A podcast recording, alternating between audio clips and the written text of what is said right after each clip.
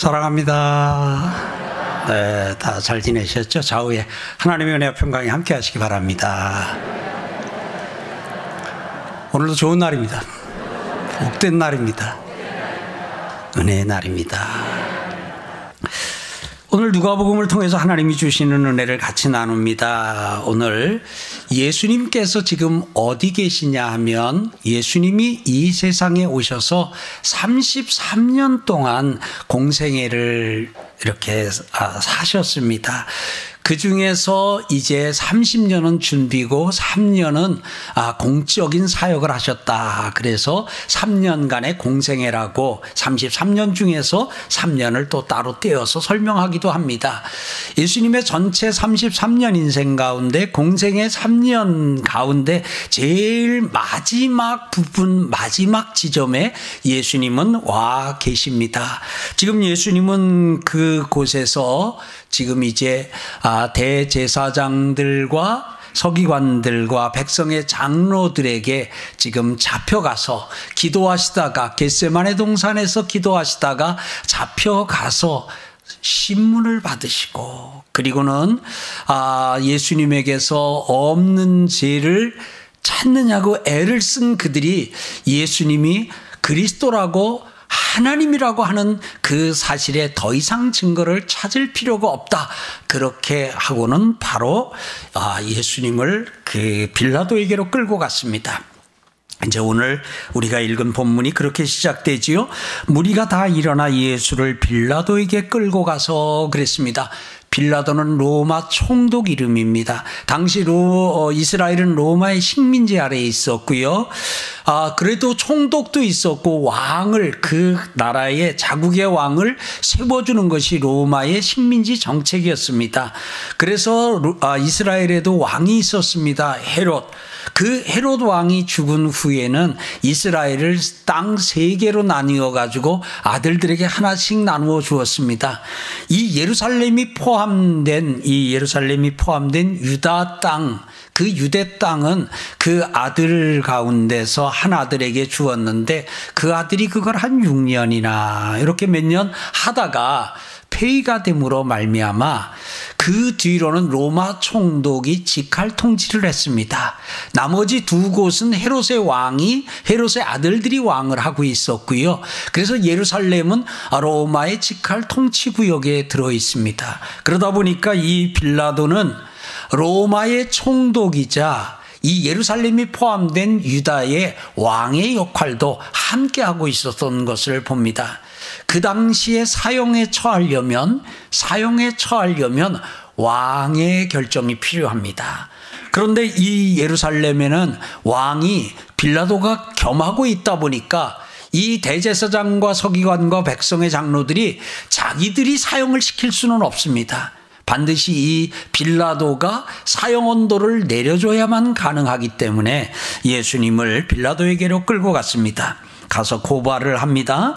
우리가 이 사람을 보며 우리 백성을 미혹하고 가이사에게 세금 바치는 것을 금하며 자칭왕 그리스도라 하더이다. 그랬습니다.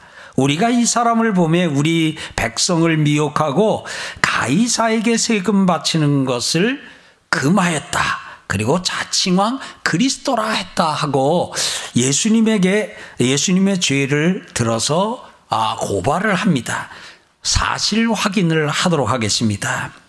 우리가 이 사람을 보며 우리 백성을 미혹하고 예수님이 이스라엘 백성들을 미혹했나요? 그런 적 없습니다. 거짓 고발을 하고 있습니다.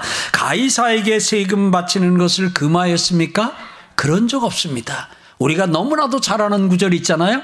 가이사의 것은 가이사에게 여기서 가이사는 로마의 황제 이름입니다. 가이사의 것은 가이사에게 하나님의 것은 하나님께 드리라고 예수님은 말씀하셨습니다. 사실은 그때 그들은 예수님을 죽일 수 있는 명분을 얻기 위해서 예수님이 그 자리에서 가이사에게 세금 바치는 것을 금하고 가이사에게는 세금 바칠 필요 없다. 하나님께만 바치면 된다라고 대답하길 원했지만 원했지만 예수님은 그들의 계략에 넘어가지 않으시고 가이사의 것은 가이사에게 하나님의 것은 하나님에게라고 분명히 말씀하셨음에도 그들은 오늘 여기서 가이사에게 세금 바치는 것을 금하였다라고 말을 합니다.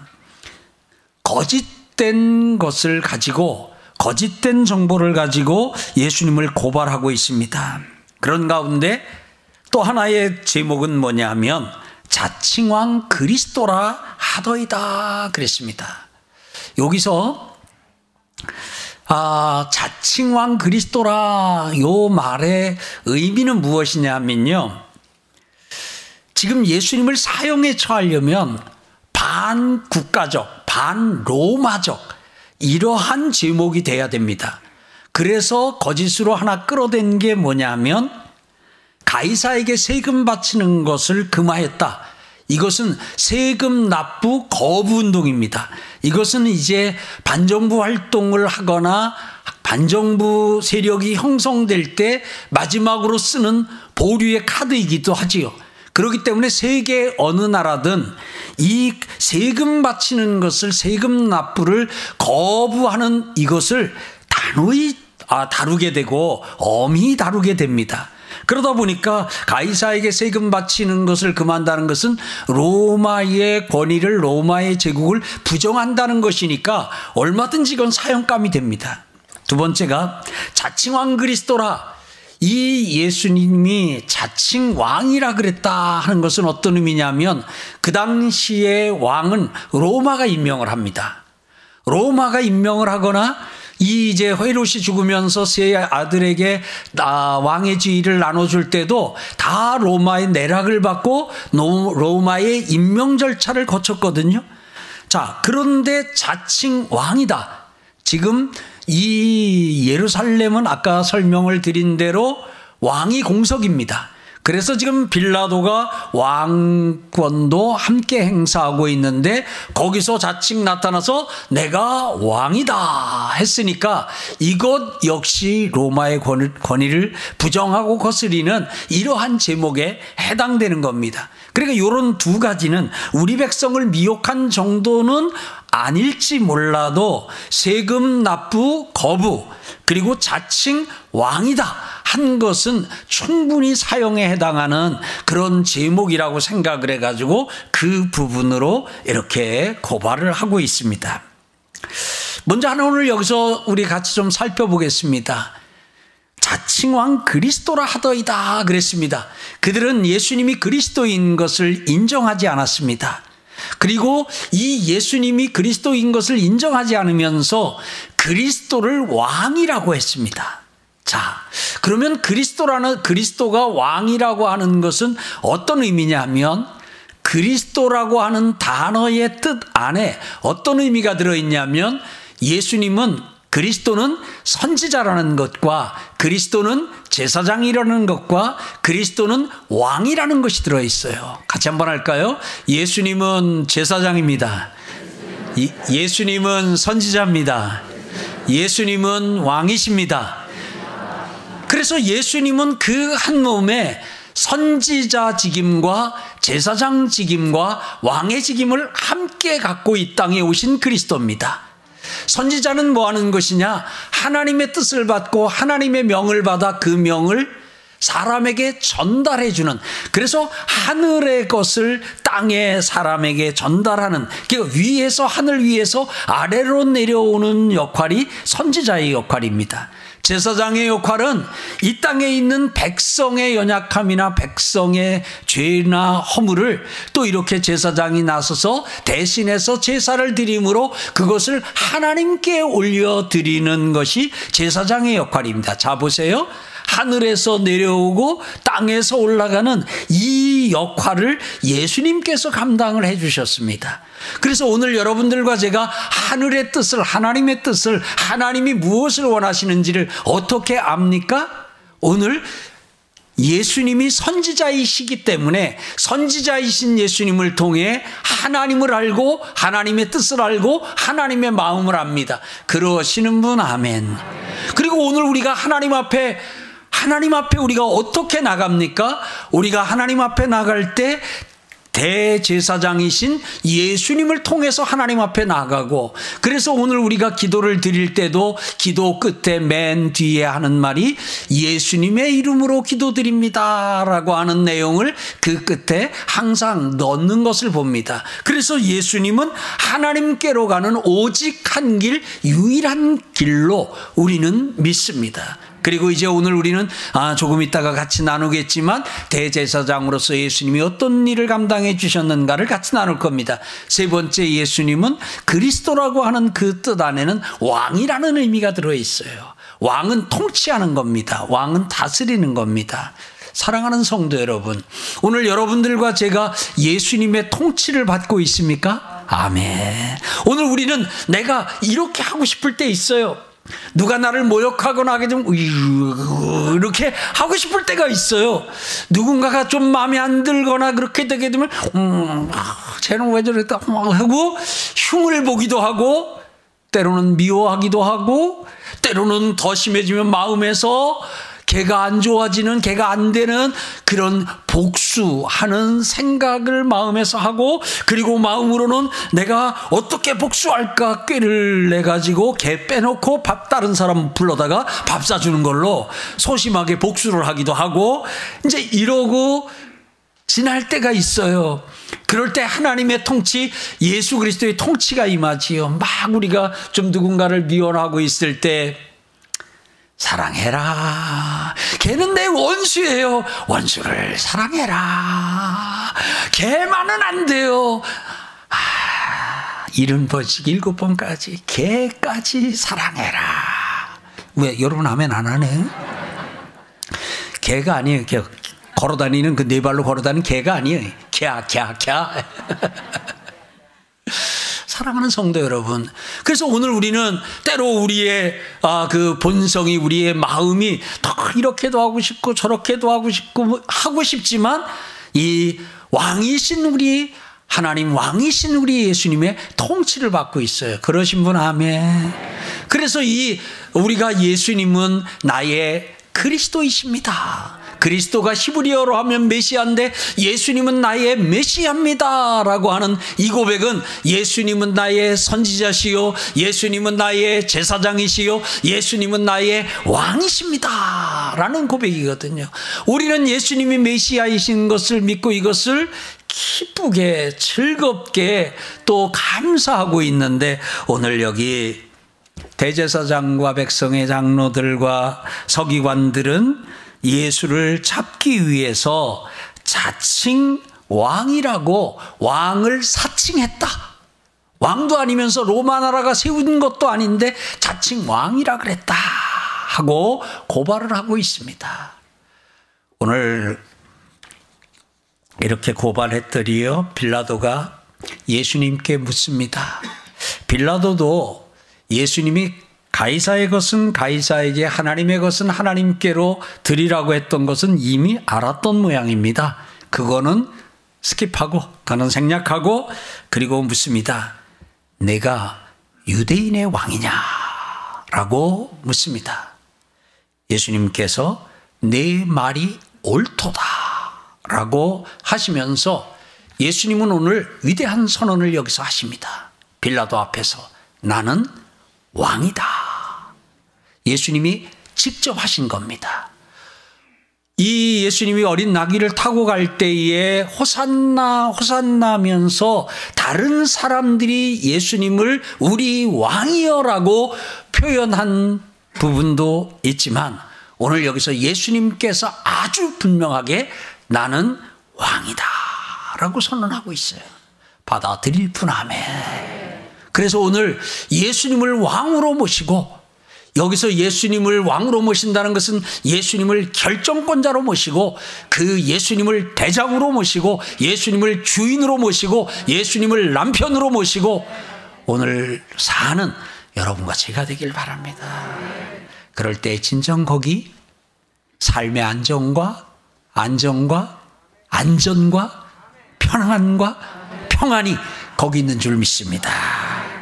그래서 오늘 우리가 조금 고민이 될 때, 뭐 이런 고민이 될 때, 예수님이 나의 왕이시지. 예수님은 나의 왕이셔. 예수님은 나의 왕이셔 하며 그 왕이신 예수님의 통치를 여러분과 제가 받기를 주의 이름으로 축복합니다. 그리고 나서 그리고 나서 빌라도가 내가 보니 이 사람에게 죄가 없도다. 내가 보니 이 사람에게 죄가 없도다. 사랑하는 성도 여러분. 저는 오늘 이 빌라도의 이 말이 얼마나 은혜가 되는지 모르겠어요. 왜냐하면 예수님은 이 땅에 죄 없으신 분으로 오셨거든요. 예수님은 참 하나님이시자 참 사람이십니다. 참 사람이라는 것은 우리와 동일하게 안 먹으면 배고프고 안 자면 졸리고 찌르면 아프고 가끔 어떤 분들은 예수님이 하나님이시라는 것만 생각해서 예수님은 못으로 찔러도 안 아프시고 예수님은 채찍에 맞아도 안 아프신 통증을 못, 못 느끼는 어떠한 그런 사람과는 다른 존재로 인식하는 데 아니에요. 우리와 동일한 사람입니다. 받아들일 뿐 아멘. 다만 한 가지 차이가 있는데 그것은 죄가 없으신 거예요. 그래서 예수님과 우리의 차이는 뭐냐면 예수님은 죄가 없으시고 우리는 죄가 있어요. 그런데 오늘 예수님께서 이 땅에 오셔서 사역하는 동안에 그래서 이 성경에서 신학적으로 이 예수님이 죄 없으심에 대해서는 아주 많은 내용들을 성경 안에 다루고 있습니다. 그런데 오늘 그것을 빌라도가 아주 콕 집어 가지고 이 사람에게 죄가 없도다. 여기 이 사람이 예수님의 예수에게 죄가 없도다. 라고 선언을 해주니까 얼마나 감사한지 모르겠어요. 왜냐고요?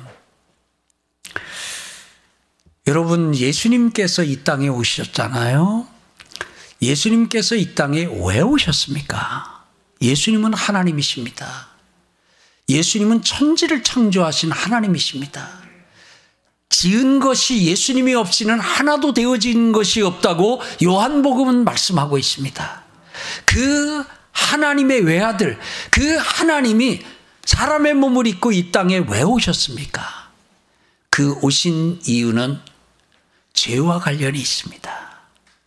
아담과 하와가 죄를 지으면서 그 죄가 유전되어 태어나면서부터 원죄를 안고 태어나고 살면서 스스로 우리가 지은 자범죄를 그래서 그 죄의 굴레에 죄 가운데서 살고 죄 가운데서 지날 수밖에 없는 게 우리예요. 여러분이고 저예요.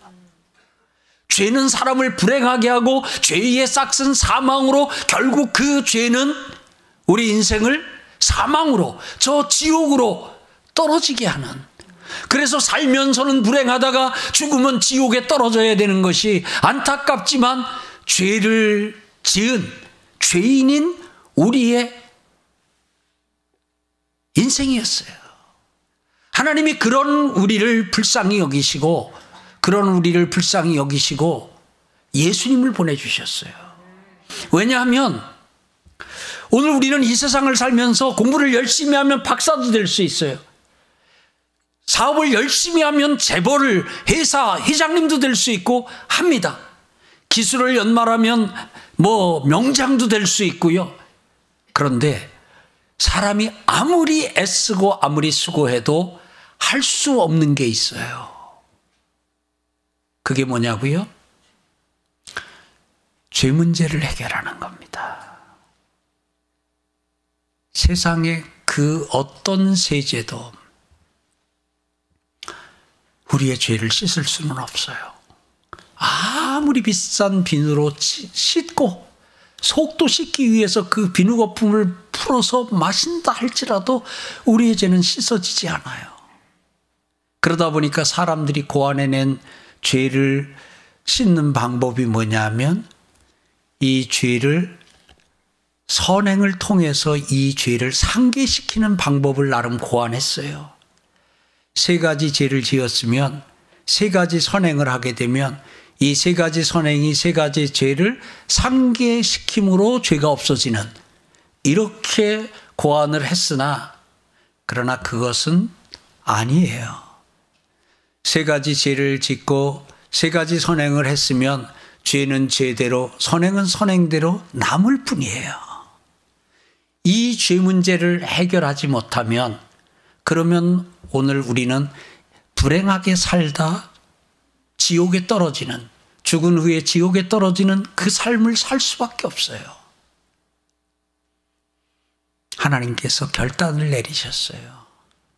그래서 예수님을 이 세상에 보내셨어요. 예수님을 세상에 보내시면서 예수님에게 내 아들아, 너는 가서 내가 택한 내 백성들의 죄를 담당해 다오. 하고 예수님을 보내셨습니다. 오늘 그 예수님 보내신 말씀이 구약 성경에 아, 인용되어져 있는데 구약 성경에 보게 되면 오늘 그 예수님에 대해 이렇게 말씀하고 있어요. 그가 찔림은 우리의 허물을 인함이요 허물 때문이요 그가 상함은 우리의 죄악 때문이라 그가 징계를 받음으로 우리가 평화를 누리고 그가 채찍에 맞음으로 우리가 나음을 받았도다. 우리는 다 양 같아서 그릇 행하여 각기 제 길로 갔거늘 여호와께서는 우리 모두의 죄악을 그에게 담당시키셨도다. 그래서 예수님은 이 세상에 오셔서 우리 모두의 하나님이 택한 그의 백성들의 그 죄를 그 몸에 담당하셨어요. 짊어지셨어요. 그리고 십자가에 달려 죽으셨어요. 십자가에 달려 사형시키는 것은 당시에 가장 흉악한 범죄자에게만 이렇게 사람들에게 일벌백계를 삼는다고 하는 그런 관점에서 공개적인 사형을 집행한 거예요. 죄가 하나도 없으신 예수님이 가장 흉악한 죄인이 달려 죽는 십자가에 달려 죽었어요. 예수님은 죄가 없으시지만 빌라도가 고백한 것처럼 예수님은 죄가 없으시지만 여러분들과 저의 죄를 예수님께서 담당하셨어요. 그 예수님에게로 그 모든 죄를 옮겨 놓을 때에 예수님은 그 모든 죄를 지시고 우리의 모든 죄를 지시고 십자가에 달려 죽으셨어요. 십자가에 달려 죽으심으로 우리의 죄 문제는 해결이 되었어요. 우리가 지은 죄가 예수님이 씻어주시고 사해주시고 예수님이 그 죄의 형벌을 십자가에서 치르셨기 때문에 여러분들이 받아야 될 죄의 형벌은 사라진 줄 믿습니다. 죄의 싹슨 사망이라고 죄의 싹슨 지옥이라고 했는데 여러분들과 저는 더 이상 지옥 가지 않을 수 있는 그 길이 열렸습니다. 그게 예수님이 이 땅에 오신 이에요.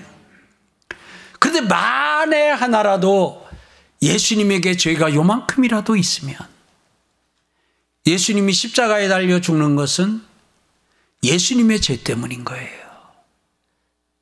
그런데 예수님이 대속의 죽음을 예수님이 우리를 대신하기 위해서는 반드시 필요한 게 뭐냐면 죄가 없으셔야 되는데 오늘 빌라도가 그것을 여기서 공개적으로 증언을 해준 거예요. 예수에게는 죄가 없다. 아멘. 사랑하는 성도 여러분, 예수 믿으시기 바랍니다. 예수님을 여러분들의 구세주로, 메시아로, 여러분들의 하나님으로 받아들이시기를 축원합니다. 예수를 믿게 될 때 죄 문제가 해결됩니다.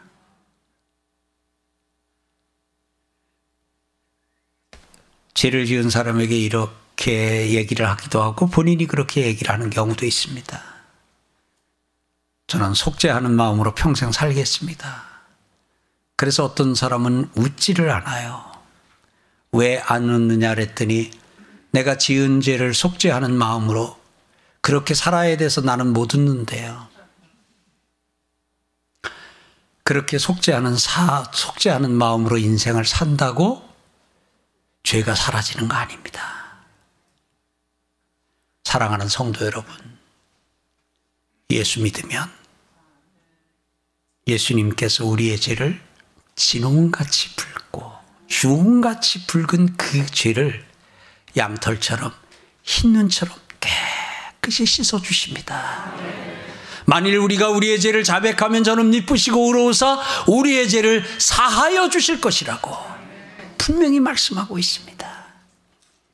그래서 예수를 믿을 때에 죄인이던 우리가 의인이 됩니다. 오늘 우리는 우리 자신을 너무 잘 압니다. 우리 자신이 예수를 믿은 후에도 그렇게 의인의 어떤 그런 모양이나 모습이 많이 보이지 않는 것으로 인해서 안타깝기도 하고 실망을 하기도 하고 나를 바라볼 때도 그렇고 내 옆에 있는 사람을 바라볼 때도 그렇습니다. 오늘 사랑하는 성도 여러분, 그런 우리를 하나님께서 그 아들 예수 그리스도로 말미암아 우리 죄를 담당해 주시고 우리 죄를 씻어 주시고 그리고 너는 이제 의인이다 라고 선포해 주셨습니다. 이것을 우리는 예수 그리스도로 말미암아 의롭다 함을 받았다 합니다. 신학적인 용어로는 칭의 받았다라고 합니다. 사랑하는 성도 여러분, 여러분들이 이 세상을 떠나고 나면 그것으로 끝나는 게 아닙니다. 죽음 후에도 삶은 계속 이어집니다. 다만 장소가 이 땅에서 그 다음 세계로 바뀌어지는 것 뿐입니다. 여러분들이 이 세상을 떠날 때에 예수 그리스도의 피 묻은 여러분들은 예수 그리스도의 피가 있는 여러분들은 그 피로 여러분들의 죄가 씻어졌기에 하나님께서 천국물 환짝 열고 여러분 맞아주실 줄 믿습니다. 예수 믿는 우리에게 하나님이 주신 또 큰 선물이 있잖아요. 그게 회개예요. 그게 용서예요. 우리가 이렇게 그야말로 목욕을 하듯이 예수님에 의해 죄사함을 받았지만 우리가 또 일주일을 살다 보면 이 손에 뭐가 때 묻듯이 발에 뭐가 이 때 묻듯이 좀 묻는 게 있어요. 그렇지요. 그렇지요. 예, 저도 그래요. 그런데 그럴 때마다 이 더러운 채로 그냥 살지 않고 이것을 씻어서 씻어서 죄를 없앨 수 있는 특별한 권세를 주셨는데 그게 회개예요. 죄를 인정하고 하나님 제가 미워했어요. 에이 그랬구나. 다음엔 미워하지 마. 아, 사해 주시고. 제가 제 흉 봤어요. 제가, 제가 제 흉 봤어요. 하나님은 이러면 안 되는데 또 흉이 그냥 커피 마시면 자동으로 나와요. 자동으로 나와요. 그래서 지금 딱, 이렇게 걱정해주는 출염도 한 세 번은 넣었지만 흉 봤어요. 죄송해요. 하게 되면 그랬구나. 그래. 다음에는 축복하며 살아. 하고 또 용서해 주시고. 아멘. 그래서 우리 자신이 지은 죄는 용서로 날마다 없애고, 다른 사람이 내게 지은 죄는, 다른, 우리 자신이 지은 죄는 회개로 없애고, 다른 사람이 내게 지은 죄는 용서로 없애면서 죄 없이 사는 자의 자유를, 죄 없이 사는 자의 행복을 우리는 누리고 있습니다. 사랑하는 성도 여러분.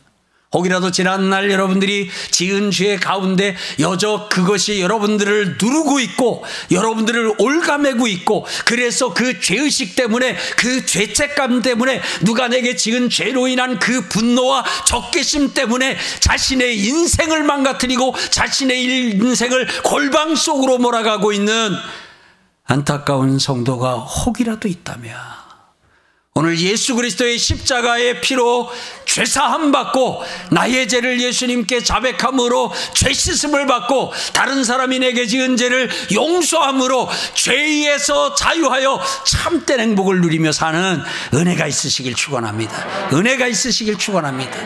나 자유 얻었네, 나 자유 얻었네. 더 이상 죄책감과 죄의식이 나를 짓누를 수 없고 죄의식 속에 내가 인생 허비하지 아니하고 참 자유, 참 평안을 누리며 사는 우리 서울광염교회 모든 성도님들 되시기를 주의 이름으로 축복합니다.